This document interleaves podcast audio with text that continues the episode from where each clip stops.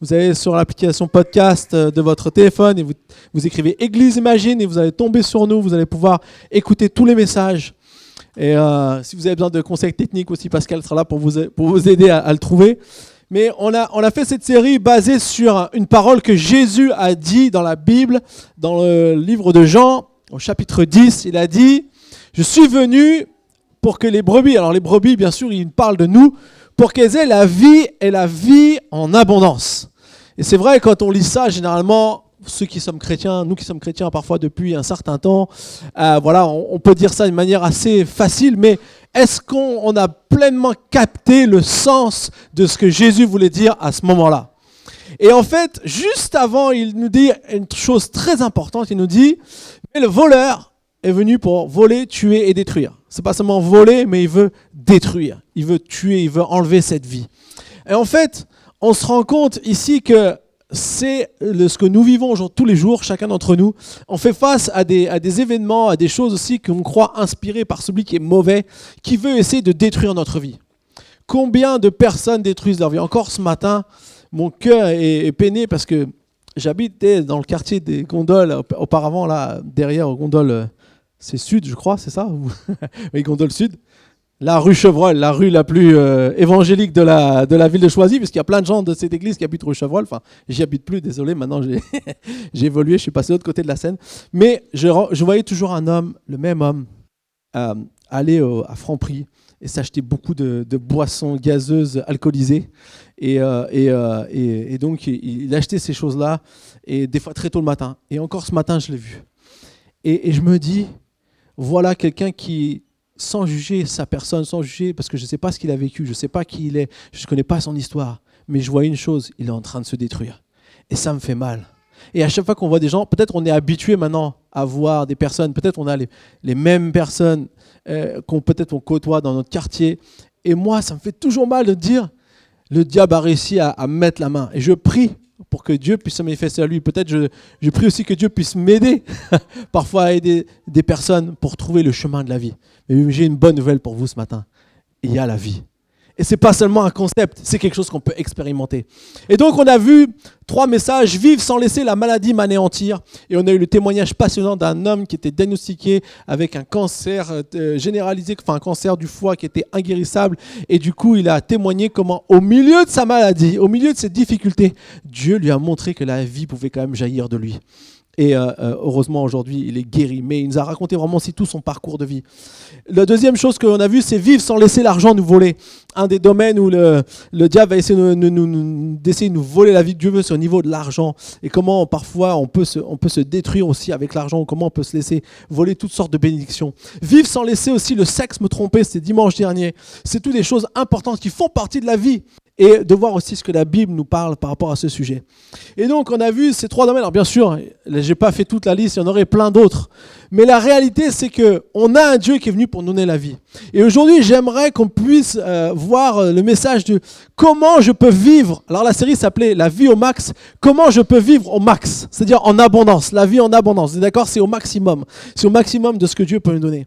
Et pour ça, j'aimerais qu'on se plonge dans une histoire de la Bible passionnante que j'aime toujours euh, lire et qui se trouve seulement dans un seul évangile, l'évangile de Jean, chapitre 11, c'est l'histoire de Lazare.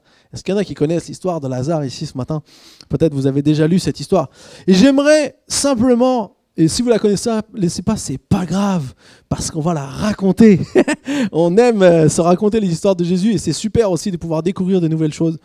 Et j'aimerais qu'on regarde cette histoire pas seulement avec tous les protagonistes forcément euh, bien analysés, mais avec une vue, une vision, avec la vision que Jésus avait dans cette histoire. Comment Jésus a agi et qu'est-ce que Jésus a fait dans cette histoire. Et pour ça, je vous invite à prendre votre Bible. Si vous n'avez pas votre Bible, ça va s'afficher à l'écran. Évangile chapitre 11, verset 1. Évangile de Jean, chapitre 11, verset 1. Il nous est dit, il y avait un homme malade, c'était Lazare de Béthanie le village de Marie et de sa sœur Marthe.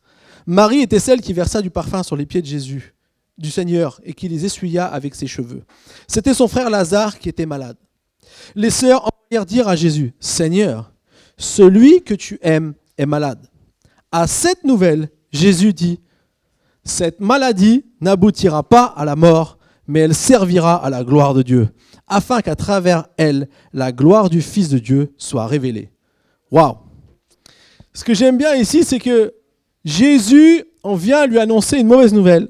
Son ami est malade. Et si on est venu dire à Jésus que son ami était malade, je vous rassure, il n'avait pas une petite grippe. il avait quelque chose de sérieux. C'est-à-dire que si on vient interpeller Jésus, c'est que c'était quelque chose quand même qui, qui était entre la vie et la mort. Et donc du coup, on vient voir Jésus, on lui dit, il faut absolument que tu viennes parce que ton ami est malade. Et Jésus ici va simplement dire une chose, cette maladie n'aboutira pas à la mort. En fait, il a, une vision, dire, cette maladie, eh bien, ça ne terminera pas dans ce que les autres peuvent imaginer, dans ce que les autres peuvent penser que cette maladie ira. Et vous savez, ensuite, il va dire, cette, euh, cette, chose, cette situation servira à révéler la gloire de Dieu. La première chose que j'aimerais dire, tout ce qui nous arrive dans notre vie, que ce soit bien ou que ce soit mal, en Dieu, c'est jamais pour rien. Il a toujours un objectif, un but. Et ce que j'aime ici, c'est de voir que Jésus, non seulement il a, déclaré ses paroles, pas comme euh, quelqu'un qui n'avait pas pris conscience de ce qui se passait. Nous, je pense qu'on aurait été inquiets, on aurait été stressés. On dit quoi? Mon ami est malade. On aurait dit qu'est-ce qu'on peut faire? Et puis si euh, il n'avait pas les médecins, on aurait essayé d'envoyer les médecins pour essayer de guérir. On aurait tout fait. On aurait été dans ce stress. Mais ici, Jésus, dès le début, il, voit qu'il y a quelque chose de différent. Il dit cette maladie n'aboutira pas à la mort. La Bible nous parle aussi de, cette chose dans Romains au chapitre 8, verset 28. Et parfois, c'est un verset qu'on aime bien ressortir, surtout quand les choses vont moins bien. Romains 8, verset 28. Et j'aimerais vous lire les deux versets aussi qui suivent. Du reste, nous savons que tout contribue au bien de ceux qui aiment Dieu, de ceux qui sont appelés conformément à son plan. En effet, ceux qu'il a connus d'avance, il les a aussi prédestinés à devenir conformes à l'image de son Fils, afin que celui-ci soit le premier d'un grand nombre de frères. Ceux qu'il a prédestinés, il les a aussi appelés, et ceux qu'il a appelés, il les a aussi déclarés justes. Et ceux qu'il a déclarés justes, il leur a aussi accordé la gloire. En fait, ici, comme je disais, il avait un but pour, pour, cette situation. Il, avait vu que ça servirait à, ce que la, la, gloire puisse se manifester, la gloire de Dieu puisse se manifester. Et ici, c'est intéressant de voir qu'il termine ce passage en disant que la gloire nous sera aussi accordée. Mais si vous regardez bien, il y a un peu un processus de vie. Et je vais vous détailler vite fait rapidement ce processus. Ce processus, c'est d'abord, tu es choisi par Dieu, tu es prédestiné. En fait, c'est Dieu qui nous choisit. Parfois, on pense que c'est nous qui avons choisi Dieu, mais non, d'abord, c'est lui qui nous a choisis parce que la Bible dit qu'il a envoyé Jésus. Et si aujourd'hui nous célébrons la, la, Pâque, c'est parce que bien avant que même nous on existe ou même que beaucoup de, de, personnes ont pu vivre sur cette terre, eh bien, Dieu avait choisi de venir pour les sauver, même ceux qui avaient vécu auparavant. Et en plus, il nous est dit que lorsqu'on a été choisi, donc on a appelé à entrer dans ce que Dieu a pour nous. Ensuite, il nous est dit que ceux qui ont été prédestinés les a aussi appelés. Donc, c'est en quelque sorte entrer dans toutes les choses que Dieu a pour nous. Ensuite, il a dit, ceux qui ont été appelés ont aussi été déclarés justes. Nos imperfections ne peuvent pas enlever le plan et le but que Dieu a pour nos vies. Moi, des fois, je me sens limité par mes imperfections. je me sens limité par ce que je suis et j'ai l'impression que Parfois, c'est moi qui empêche, m'empêche moi-même de vivre la vie que Dieu a pour moi. Et en fait, ici, c'est incroyable, c'est qu'on est déclaré juste, même si on sait qu'on n'est pas toujours juste, parce que Jésus a payé le prix pour nous. Et enfin, il nous est dit que euh, on est appelé à recevoir la gloire. Vous savez, la gloire, c'est pas simplement la gloire euh, d'être connu. c'est pas simplement le fait d'être euh, mis en avant. En quelque sorte, c'est la manifestation de la vie que Dieu seul peut donner il y avait une gloire sur Jésus. D'ailleurs, même si vous lisez la Bible, ceux qui ont crucifié Jésus, les, Romains, les soldats, se sont rendus compte qu'il y avait quelque chose d'incroyable ici. Ils en ont crucifié des hommes, ils en ont, ils en ont, ils ils avaient déjà, ils procédaient à, ce, à, ce, à cette manière de, de, de, tuer des criminels. C'était comme ça qu'on faisait et ils l'avaient déjà fait. Mais là, ils ont vu quelque chose de différent. Pourquoi? Parce qu'il y avait une vie en Jésus que lui seul peut donner. Alors, la première chose que j'aimerais vous dire à nous tous, c'est que peu importe ce qu'on a vécu, peu importe les choses bonnes, les choses moins bonnes, les choses qui sont difficiles, j'aimerais vous dire, vous déclarer sur votre vie, tout ce que vous avez vécu négatif n'aboutira pas à être, avoir des choses mortes dans votre vie, mais aboutira à ce que la vie puisse se manifester parce que Jésus peut le faire. Jésus peut le faire. peu importe où nous sommes. La deuxième chose que j'aimerais voir avec nous aujourd'hui, c'est euh, lorsqu'on continue à lire au verset 5, euh, toujours dans l'évangile de Jean, au chapitre 11, évangile de Jean, au chapitre 11, lorsqu'on lit le verset 5. Or Jésus aimait Marthe, sa sœur, et Lazare. Quand il eut appris que Lazare était malade, il resta encore deux jours à l'endroit où il était. Puis il dit à ses disciples, retournons en Judée. En fait, ici, pour avoir un petit peu étudié pour nous tous, Jésus se, se trouvait, c'est-à-dire c'est intéressant, il se retrouvait dans une ville qui s'appelait Béthanie, mais qui n'était pas du tout au même endroit, qui était tout dans le nord d'Israël. Si vous voulez, Béthanie, c'était tout près de Jérusalem, qui est plutôt vers le sud d'Israël. Et Béthanie, là où Jésus était, c'était l'endroit où Jean avait commencé à baptiser. Il était parti là-bas parce qu'il avait même été chassé de, Jérusalem, donc il est parti dans le nord et il se retrouvait assez loin de Jésus. Et la Bible nous dit qu'il resta encore deux jours. Alors, pourtant, il nous est dit en même temps qu'il aimait Marthe, euh, Marie et Lazare. Marthe, Marie et Lazare. Pourquoi on nous spécifie qu'il les aimait En fait, ce qu'on remarque ici, c'est que d'un côté, on nous dit Jésus aime, mais d'un autre côté, on nous dit Jésus ne se dépêche pas d'aller guérir son ami. Pour moi, il y a quelque chose que je ne comprends pas. Moi, si j'avais mon ami et que j'étais capable de le guérir, je vous garantis que je serais parti de suite. Parce que j'ai envie de sauver mon ami. Et en fait, ici, c'est des choses qui se passent dans notre vie. On a une certitude, Jésus nous aime. Jésus aime Marie, Marthe, Lazare, et je vais vous dire un truc, il vous aime vous aussi. Mais parfois, Jésus attend. Et nous, on comprend pas pourquoi parfois Jésus attend. On comprend pas pourquoi parfois il faut passer par ce temps où on a l'impression que des choses négatives arrivent, des choses où on crie à Dieu, où on demande à Dieu de pouvoir venir nous sauver dans des situations et on a l'impression qu'il n'y a personne. Combien de fois, moi, en tant que pasteur, les gens sont venus me voir, mais pasteur, pourquoi quand je prie, j'ai demandé à Dieu, mais il ne m'entend pas, moi. Moi, j'ai l'impression que ma voix ne monte pas vers lui, il ne m'entend pas, il ne répond pas à mon besoin. Et je peux vous garantir, il y a beaucoup de personnes qui vivent ça. Mais j'aimerais vous laisser une pensée ce matin. C'est quoi qu'il arrive, Jésus ne cesse jamais de vous aimer. Et pour ça, j'aimerais qu'on lise rapidement un psaume, le psaume 22, enfin une partie du psaume 22, où David, un homme qui aimait Dieu de manière incroyable, eh bien, a vécu ça aussi, à partir du verset 2. Voilà ce que David dit. Mon Dieu, mon Dieu, pourquoi m'as-tu abandonné? Pourquoi t'éloignes-tu sans me secourir, sans écouter mes plaintes? Mon Dieu, je crie le jour et tu ne réponds pas, la nuit et je ne trouve pas de repos. Pourtant, tu es le Saint, tu sièges au milieu des louanges d'Israël. C'est en toi que nos ancêtres se confiaient. Ils se confiaient en toi et tu les délivrais. Ils criaient à toi et ils étaient sauvés. Ils se confiaient en toi et ils n'étaient pas déçus. Même David, qui pourtant était un homme assez fort, il a, gagné des batailles à la tête de, de l'armée d'Israël. Mais dans cette situation ici-là, il se retrouve aussi dans une vulnérabilité. Qui d'entre nous n'a jamais été dans cette situation? Qui d'entre nous n'a jamais eu l'impression que le ciel était fermé et que nos prières ne montaient pas? Ce que j'aime dans, dans les psaumes de David, c'est que vous savez, on n'a pas toujours toutes les réponses. Et je vais vous dire aujourd'hui, je ne suis pas là pour vous donner des réponses du pourquoi. Le pourquoi, c'est une des pires questions qu'on peut poser à Dieu, parce que finalement, on va rester avec notre pourquoi. Mais ce que j'aimerais qu'on puisse voir ensemble, c'est ce que Dieu aussi va faire avec David. Et lorsqu'on lit le verset 9, on va voir que David, non seulement il va subir encore cette situation difficile, mais en plus, il va, on va se moquer de lui. vous savez ce qu'il dit, ceux qui se moquent de lui? Au verset 9, il dit, recommande ton sort à l'Éternel. L'Éternel le sauvera et le délivrera puisqu'il l'aime. Puisque ton Dieu, il t'aime, il va te sauver. Sauf que David, il a l'impression que son Dieu n'est pas là. Il dit même, nos ancêtres, ils te priaient et tu les délivrais. Pourquoi moi, tu ne fais pas, tu fais pas ça aujourd'hui? Mais ce qui est incroyable, c'est que ces, moqueurs non, ne se sont pas moqués, simplement ont voulu, faire du mal à David, mais en même temps, ils étaient en train de déclarer ce qu'était la vérité. Dieu aimait David. Et lorsqu'on continue à lire ce psaume, David passe dans toutes sortes d'énumérations, je vous, je vous, éviterai toutes ces métaphores, mais vous pourrez le lire à la maison, de, euh, de demander à Dieu de venir le sauver, de pourquoi il ne répond pas. Et puis, d'un seul coup, à la fin du verset 22, On ne sait même pas. Il dit Sauve-moi de la gueule du lion et des cornes de buffle.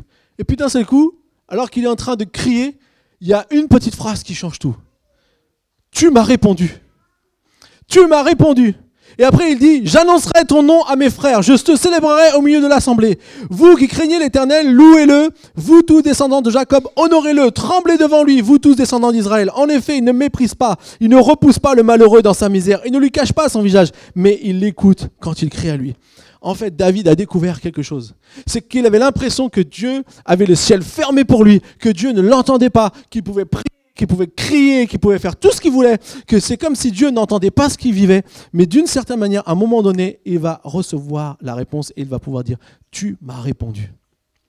Et j'aimerais vous dire ce matin, Jésus vous aime toujours et il va vous répondre.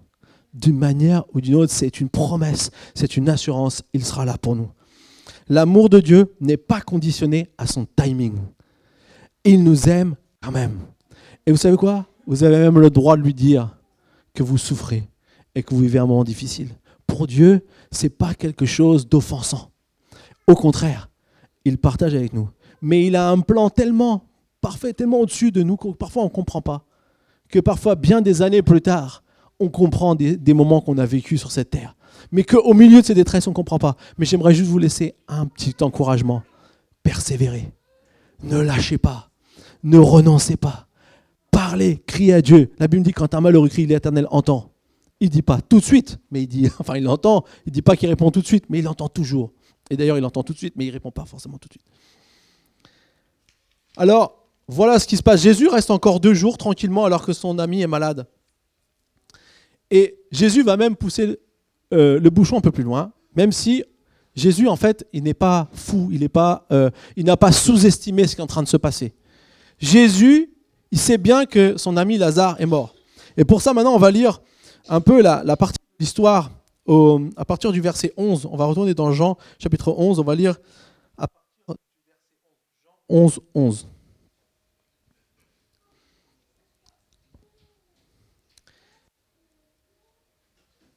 Il dit, après ces paroles, il leur dit, Notre ami Lazare s'est endormi, mais je vais aller le réveiller. Les disciples lui dirent, Seigneur, s'il est endormi, il sera guéri. En fait, Jésus avait parlé de la mort de Lazare, mais ils crurent qu'il parlait de l'assoupissement du sommeil. Alors Jésus leur dit ouvertement, Lazare est mort. Et à cause de vous, afin que vous croyiez, je me réjouis de ce que je n'étais pas là. Mais allons vers lui. Là-dessus, Thomas, appelé Didyme, appelé aux autres disciples, allons nous aussi afin de mourir avec lui.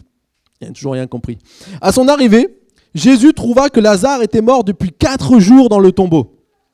Béthanie était près de Jérusalem, moins de trois kilomètres. Et beaucoup de Juifs étaient venus chez Marthe et Marie pour les consoler de la mort de leur frère.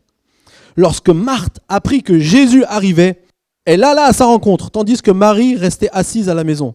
Marthe dit Seigneur, si tu avais été ici, mon frère ne serait pas mort. Cependant, même maintenant, je sais que tout ce que tu demanderas à Dieu, Dieu te l'accordera. Jésus lui dit, ton frère ressuscitera. Je sais, lui répondit Marthe, qu'il ressuscitera de l'ordre de la résurrection le dernier jour.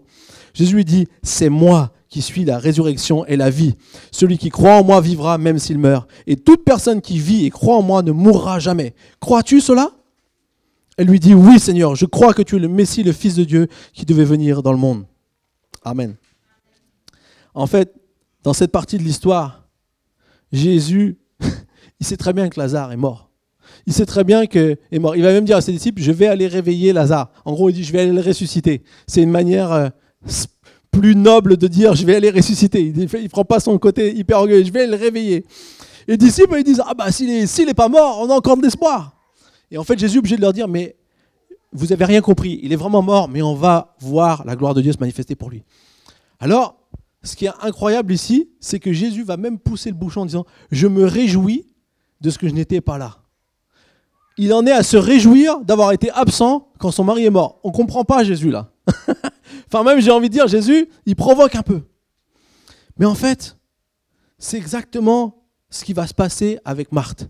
Elle va dire, si tu avais été là, il serait pas mort Jésus. Si tu étais venu plus tôt, il serait pas mort. Il nous a dit qu'il est resté deux jours. Comme je vous ai dit, euh, quand Jésus est arrivé, ça faisait quatre jours qu'il était déjà mort. Donc faut comprendre aussi que Jésus était loin. À mon avis, d'après les, cartographies de l'époque, environ une centaine de kilomètres. Centaine de kilomètres, ça ne se fait pas comme nous aujourd'hui. enfin, ça dépend dans quel pays vous vous trouvez. Moi, je sais que pour faire 100 km au Sri Lanka, c'est trois fois le temps que nous on met. Hein si on prend l'autoroute, allez, en une heure, ça se fait. Euh, au Sri Lanka, vous en avez bien pour 4-5 heures, 100 km. C'est, Parce qu'il y a les voitures, euh, les vaches, les chiens, tout le monde prend la même route. Donc ça prend plus de temps. Et en fait, ici, on voit qu'à l'époque, il devait sûrement se déplacer aussi avec des moyens de locomotion moins rapides que nous. Et donc Jésus a dû mettre un certain temps avant de venir, plusieurs jours. Et il se trouve que ça fait déjà 4 jours que Lazare est mort. Et Jésus dit même, je me réjouis de ce que je n'étais pas là. Alors là, on ne comprend pas Jésus. On ne comprend pas pourquoi il dit ça. Et Marthe ne comprend pas. Parce qu'elle dit, on t'a envoyé des gens. Si tu avais fait vite Jésus, il ne serait pas mort, Lazare. Alors, ce que j'aimerais vous dire, Jésus n'est jamais en retard, mais amène toujours l'espoir. Jésus n'est jamais en retard, mais amène toujours l'espoir. Pourquoi? Parce que, en fait, ici, euh, Jésus va lui dire, ton frère va ressusciter. Mais bien que Marthe croyait que Jésus pouvait faire tout ce que demandait à son père, il pouvait le faire, il y a quand même quelque chose qui la bloque. Il y a quand même chose qui la bloque de, croire que Jésus va pouvoir ressusciter quelqu'un qui, qui a déjà quatre jours dans le tombeau. Vous savez, quatre jours, c'est pas anodin. Et d'ailleurs, je crois même que si Jésus a attendu, même là, il n'a pas fait de manière anodine attendre deux jours. C'est pas parce qu'il était occupé et qu'il avait besoin de se reposer. Non. En fait, les Juifs croyaient que quand on meurt, les, les, religieux de l'époque croyaient que quand on mourait, pendant trois jours, l'âme restait autour du corps. Et que finalement, il y avait peut-être encore une petite chance de résister parce que l'âme n'était pas encore partie. Mais au bout de quatre jours, c'est terminé. Et donc Jésus veut vraiment montrer à tout le monde que ce n'est pas simplement parce qu'ils ont une croyance, mais que c'est quelque chose de miraculeux qui va faire que son frère va ressusciter. Et vous savez, à chaque fois qu'on pense que Dieu n'est pas là, et à chaque fois qu'on donne ces mêmes réactions, que, ces, mêmes, euh, ces mêmes expressions que dit Marthe, si tu avais été là, s'il y avait eu ça, si Jésus avait fait ceci, si j'avais pas fait ça, s'il y aurait eu ceci, s'il y aurait eu cela, on se limite.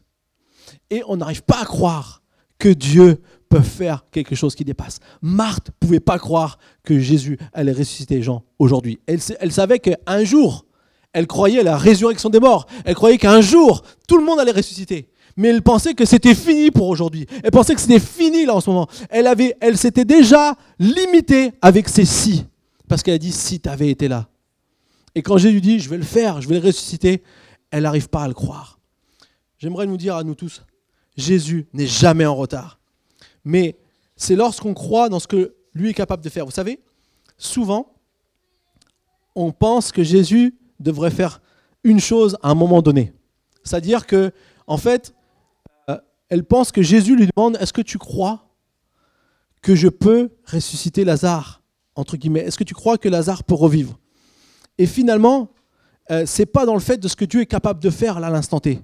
C'est plutôt de croire en ce qu'il est lui-même et ce qu'il est capable de faire d'une manière générale.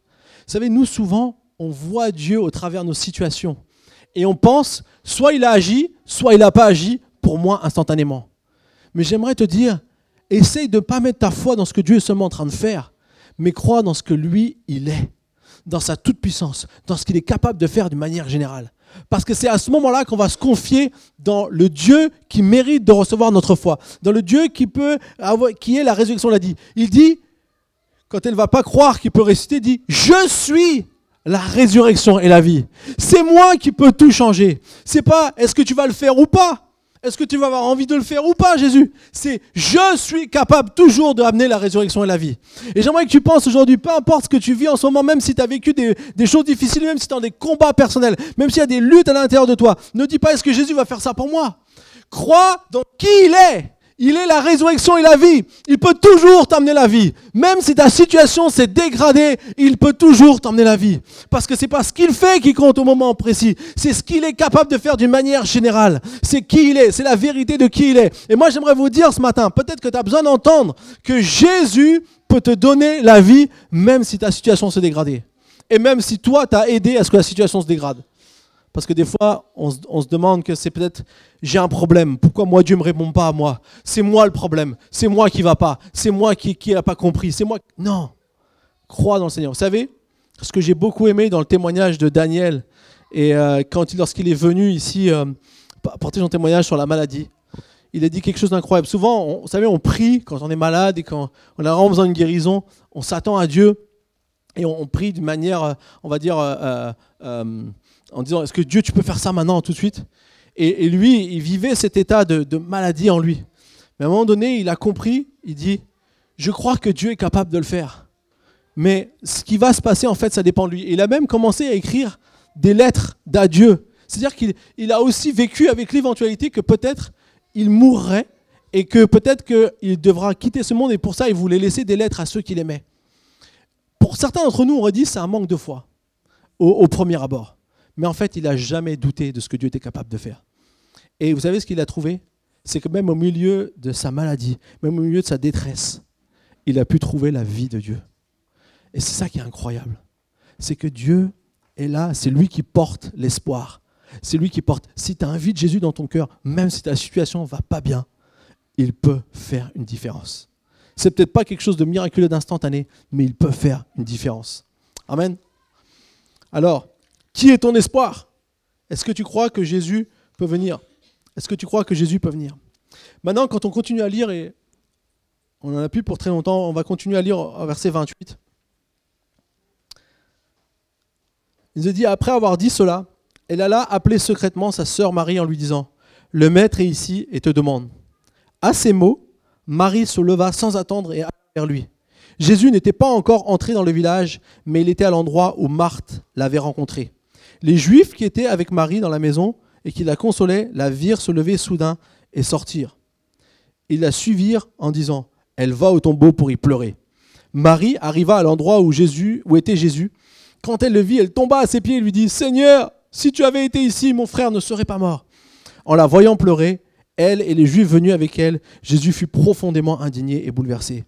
Il dit Où l'avez-vous mis? Seigneur, lui répondit-on, viens et tu verras. Jésus pleura. Les Juifs dirent alors, voyez comme il l'aimait? Et quelques-uns d'entre eux dirent, lui qui a ouvert les yeux de l'aveugle, ne pouvait-il pas aussi faire en sorte que cet homme ne meure pas? Jésus, de nouveau profondément indigné, se rendit au tombeau. C'était une grotte, une pierre fermait l'entrée. Jésus dit, enlevez la pierre. Marthe, la sœur du mort, lui dit, Seigneur, il sent déjà, il y a quatre jours qu'il est là-dedans. Jésus lui dit, ne t'ai-je pas dit, si tu crois, tu verras la gloire de Dieu? Ils enlevèrent donc la pierre de l'endroit où le mort avait été déposé. On va s'arrêter là quelques instants. En fait, ici, ce que j'aimerais voir, c'est que Jésus rencontre Marie qui souffre.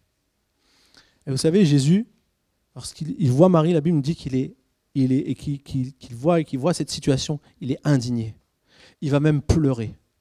C'est un, un, des passages de la Bible où on voit que Jésus a pleuré. Certains le connaissent parce que c'est le verset le plus court de la Bible. Jésus pleura. Mais en fait, ici, ce que j'admire dans l'attitude de Jésus, c'est que Jésus n'est pas venu faire la morale. Jésus n'est pas venu en train de dire Mais pourquoi vous pleurez? Mais pourquoi vous ne croyez pas en moi? Pourquoi vous ne croyez pas que je suis capable de faire des choses grandes? Il ne vient pas reprendre ces gens. D'abord, il vient partager leur souffrance. D'abord, il vient souffrir avec eux. Il pleure lui aussi. Est-ce que vous croyez que Jésus est inquiet par la suite de ce qui va se passer? Non. Mais quand il voit les gens qui pleurent, toutes les personnes qui sont venues aussi pour pleurer Lazare, à mon avis, il devait être quelqu'un d'assez connu parce qu'on nous raconte que des gens sont venus de Jérusalem. Il vient partager leur souffrance. Et j'aimerais te dire ce matin, même si tu souffres et que tu as l'impression que tu es tout seul, Jésus est avec toi. Jésus vient toujours à notre niveau. Vous savez, on n'a pas un Dieu exigeant, un Dieu qui veut nous sermonner, un Dieu qui veut nous faire la morale, un Dieu qui veut nous dire il faut que tu fasses comme ci, il faut que tu fasses comme ça. On a un Dieu qui nous aime. On a un Dieu qui nous donne de bons conseils. Et que si on les suit, on peut vivre de manière heureuse. Mais même si on n'a pas écouté, ou même si on s'est dévoyé, il vient toujours vers nous. C'est jamais un Dieu qui vient nous montrer. Vous savez, quand on souffre, parfois on n'a pas besoin d'entendre des bons principes. Si vous accompagnez quelqu'un qui souffre, ça sert à rien de lui dire ce qu'il aurait dû faire. Ça sert à rien. Vous n'allez que amplifier sa souffrance. Parfois, on a envie de l'aider, et en ayant un cœur sincère, envie d'aider, on peut être maladroit. J'aimerais vous dire quelque chose. Jésus ici, il est venu partager la souffrance. Et nous aussi, quand on est avec des autres, on peut partager la souffrance et des fois, c'est la seule chose à faire. Je vous donne des petites nouvelles au passage de Olivier et Natacha. Natacha va mieux, elle est sortie de l'hôpital. Euh, Natacha, pour ceux qui ne savaient pas, c'est quelqu'un qui a, donné naissance à un enfant tout en ayant une tumeur au cerveau qui était pratiquement, elle était pratiquement condamnée par les médecins. Et on a beaucoup prié pour elle, elle va mieux. Mais donc elle est sortie de l'hôpital, elle va faire l'hôpital de jour. Il y a, la tumeur n'est pas partie. Alors on va continuer à prier pour que cette tumeur parte parce que c'est comme une épée de Damoclès. Mais ce que j'aimerais vous dire, vous savez, quand j'ai accompagné Olivier et Natacha, des fois, je me, je me suis senti démuni. Qu'est-ce qu'on peut dire à un père qui ne qui, qui sait pas s'il doit aller voir son fils qui vient naître ou sa femme qui est en train de mourir Qu'est-ce que vous voulez, qu'est-ce que vous voulez dire à une personne qui, qui, qui on, lui dit va voir ton fils, il a besoin de toi, mais à un côté, on lui dit, le docteur lui dit qu'à tout moment sa femme peut mourir. Il était comme quelqu'un qui ne savait plus dans quelle direction aller. Et moi, je suis là pour venir l'aider. Et je ne sais pas quoi dire. Sincèrement, je ne sais pas quoi dire. Et vous savez quoi? Il n'y avait pas besoin de dire quelque chose. Il y avait juste besoin d'être là. Alors je suis attaché d'être là régulièrement. Et vous savez, c'est ça. Dieu, il vient après nous des fois.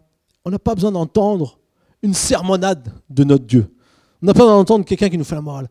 On a juste besoin de sentir qu'il est là avec nous. Même dans le temps difficile, il est là. Il ne lâche pas ta main. Il est à côté de toi.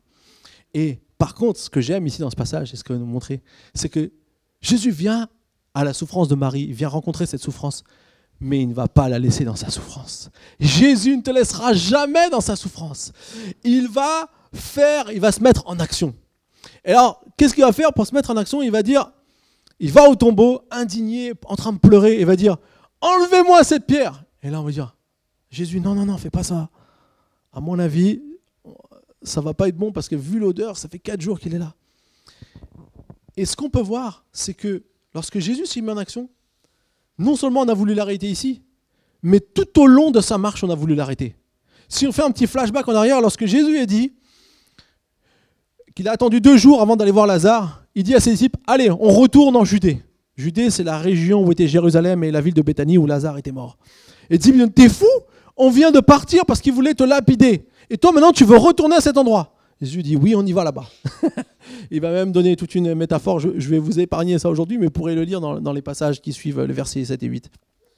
Ensuite, lorsqu'il va venir, les gens vont commencer à le critiquer. On l'a critiqué, Jésus. Ah, il guérit les aveugles, mais il guérit pas son ami. Ah, il fait ça pour lui, mais il fait même pas ça pour son ami. Les gens parlaient contre lui alors qu'il est arrivé et qu'il voyait Marie dans son désarroi. Jésus ne s'est pas laissé arrêter par les critiques. Et puis, quand il vient pour ouvrir le tombeau, eh bien même Marthe va dire, fais pas ça Jésus, fais pas ça, ça va être horrible. En fait, l'odeur de la mort, on ne veut pas le sentir. Et parfois, nous aussi, on ne veut pas laisser Jésus enlever la pierre de ce qui est mort à l'intérieur de nous-mêmes. On ne veut pas que Jésus aille trifouiller dans les choses qui sont pas belles, dans les choses qui sont mortes, dans les choses qu'on a peut-être abandonnées, dans les choses qu'on a peut-être laissées parce qu'on a peur de souffrir, on a peur de sentir cette odeur qui est mauvaise, on a peur d'être attiré par tout ce qui est mauvais. Mais Jésus ne te laisse pas dans ta souffrance. Son but, c'est pas que tu souffres toute ta vie. Parfois, on peut souffrir, Parfois, il arrive des moments où on souffre, mais Jésus veut toujours te sortir de ta souffrance. Jésus veut te donner la vie. Et cette vie, elle a besoin de, pour qu'elle puisse se manifester, on a besoin de vaincre les obstacles. Il y aura toujours des obstacles. On aura, il y aura toujours des gens qui auront des paroles contre toi. Il y aura toujours des gens qui vont te dire euh, qu'il ne faut pas que tu fasses ceci ou faut pas que tu fasses cela. Il y aura toujours des situations où nous ne voudra pas que Jésus intervienne parce qu'on a peur de ce que ça va changer dans notre vie. On a peur du déséquilibre que ça va produire, de cette odeur qui pourrait arriver et qui pourrait nous arrêter. Mais Jésus va pas se laisser faire. Enfin, va aller au bout de son intention, et c'est ce qu'on va lire pour terminer. Au verset 41b, on voit Jésus leva alors les yeux et dit, lorsqu'ils ont enlevé la pierre du tombeau, Père, je te remercie de ce que tu m'as écouté. Pour ma part, je savais que tu m'écoutes toujours, mais j'ai parlé à cause de la foule qui m'entoure, afin qu'ils croient que c'est toi qui m'as envoyé. Après avoir dit cela, il cria d'une voix forte, Lazare, sors Et le mort sortit, les pieds et les mains attachés par des bandelettes et le visage enveloppé dans l'âge. Jésus leur dit, Détachez-le et laissez-le s'en aller. Beaucoup de Juifs qui étaient venus auprès de Marie et qui virent ce que Jésus avait fait crurent en lui. Mais quelques-uns d'entre eux à aller retrouver les pharisiens et leur raconter tout ce que Jésus avait fait. En fait, ici, ce qu'on voit, c'est que quand Jésus vient et quand Jésus parle, la vie revient. Vous savez, peut-être peut que toi, tu es dans une situation où tu sens que, humainement, il n'y a pas vraiment d'option, il n'y a pas vraiment de possibilité. Tu, tu es dans une situation où tu as préféré mettre une grande pierre devant les choses qui, dans ton cœur, c'est comme mort. Peut-être tu crois plus à l'amour. Peut-être tu as été tellement déçu que tu te réfugies surtout en toi-même. Tu veux plus de relations, tu veux plus connaître ces choses-là parce qu'il y a quelque chose dans ton cœur qui est brisé. Peut-être tu as vécu la douleur d'une perte, soit d'un enfant, soit d'un être cher, et cette douleur est là, et donc tu, as mis une grande, une grande pierre devant la porte de ton cœur pour surtout pas qu'on aille toucher à cette douleur. Peut-être qu'il y a toutes sortes de situations, des choses qu'on a pu, a pu te blesser. On, a vu, par exemple, aussi dans les, les, dans les dernières euh, prédications, pardon, comment l'abus, euh, le, le, vol, toutes sortes de choses négatives peuvent venir nous, nous, nous blesser intérieurement. Peut-être qu'il y a toutes sortes de choses que même toi tu as fait et dont tu n'es pas fier, que tu préfères fermer pour pas que ça revienne. J'aimerais te dire, peu importe ce que le diable a utilisé pour détruire ta vie, si Jésus parle, la vie peut revenir. Si Jésus, tu laisses Jésus parler dans ta vie, si tu laisses Jésus dire, cette maladie n'aboutira pas à la mort, son plan initial. Si tu laisses Jésus dire, Lazare sort, en disant ça, il n'a même pas eu besoin de rentrer, Jésus. Il n'a même pas besoin euh, d'aller toucher le mort. Il a parlé et le mort est sorti. De sorte que personne n'a pu dire quoi que ce soit sur ce que Jésus a fait. Personne n'a pu contredire ce que Jésus a fait. Et donc, ici, à ce moment-là, la vie est revenue. Et Dieu a libéré Lazare, mais pas seulement Lazare. Tous ceux, beaucoup de ceux qui étaient là et qui pleuraient et qui étaient tristes et Marthe et Marie. Alors j'aimerais te dire ce matin, il y a de l'espoir. Jésus a un but dans tout ce qui t'arrive dans ta vie. Il t'aime même si tu as l'impression que parfois il attend. Il n'est jamais en retard. Il partage ta souffrance.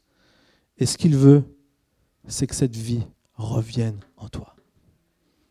Que la vie de Jésus puisse venir en toi. Et c'est le symbole de ce qu'il a fait à la croix. La Bible dit, c'est de nos souffrances qu'il s'est chargé. Le prophète Ésaïe a prophétisé 700 ans avant que Jésus soit crucifié. Il a dit, c'est de nos souffrances qu'il s'est chargé, c'est nos douleurs qu'il a portées pour que nous puissions avoir la vie. Alors j'aimerais qu'on puisse prendre un temps de prière, on peut tous fermer les yeux ce matin. Je ne vous connais pas individuellement, je ne connais pas vos cœurs, mais je sais une chose, Dieu peut amener la vie. Alors, si ce matin tu sens que tu as besoin, la vie revienne en toi. Si quelque chose dans ton cœur est mort, c'est quelque chose qui, qui t'empêche de vivre la vie que Dieu a pour toi, ou la vie que tu voudrais vivre, parce que Dieu nous amène, il nous donne la vie qu'on a toujours rêvé de vivre. Parce qu'avec lui, il y a toutes les bénédictions. On a été bénis de toutes les bénédictions en Jésus-Christ, nous dit Éphésiens. Toutes les, bénédictions sont en Dieu. Elles ne sont pas en dehors de Jésus, elles sont toutes en Jésus. Et tout ce qu'on rêve de vivre, tout ce qu'on aspire à vivre dans notre vie, c'est en Jésus. Alors si ce matin, tu as envie d'accueillir Jésus dans ta vie, que ce soit pour la première fois ou que ce soit pour la deuxième, troisième, cinquième, dixième fois, c'est pas grave. Parce que Jésus vient à chaque fois qu'on lui ouvre la porte de notre cœur.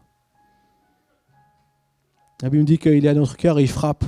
Si quelqu'un entend sa voix et qu'on lui ouvre, il va rentrer. Peu importe si on le connaît depuis déjà longtemps ou si on ne le connaît pas, il fera toujours le pas vers nous. Alors j'aimerais simplement vous dire, s'il y en a ce matin qui aimerait que Jésus amène la vie en eux, par rapport à des choses qui, sont, qui ont été blessées, cassées, brisées, je vais juste votre main à votre place, j'aimerais prier pour vous. Est-ce que vous pouvez juste lever la main à votre place? J'aimerais prier pour vous. Oui, j'ai vu. Est-ce qu'il y a quelqu'un d'autre encore? Oui, j'ai vu. Est-ce qu'il y a quelqu'un d'autre encore? J'ai vu. Encore quelqu'un? On garde les yeux fermés Oui, j'ai vu, j'ai vu. Est-ce qu'il y a encore quelqu'un? Est-ce qu'il y a encore quelqu'un? Oui, j'ai vu. Alléluia, Seigneur. Alléluia, Seigneur. Seigneur, merci. Parce que tu es celui qui amène la vie. Seigneur, ce n'est pas juste un beau concept d'une religion, mais c'est une vérité. On peut tous avoir une relation avec toi. Et je déclare ce matin, par ta parole puissante, je me fais l'intermédiaire de Jésus-Christ ce matin, que la vie revienne là où la mort est gagnée. La résurrection de Jésus est là. Jésus est ressuscité aujourd'hui, nous le célébrons, et nous croyons que tu es venu amener la vie la vie en abondance. Et je déclare que la vie coule en chacun mes frères et sœurs. Pas une vie humaine avec les désirs humains, mais une vie qui vient du ciel, où il y a les meilleures choses.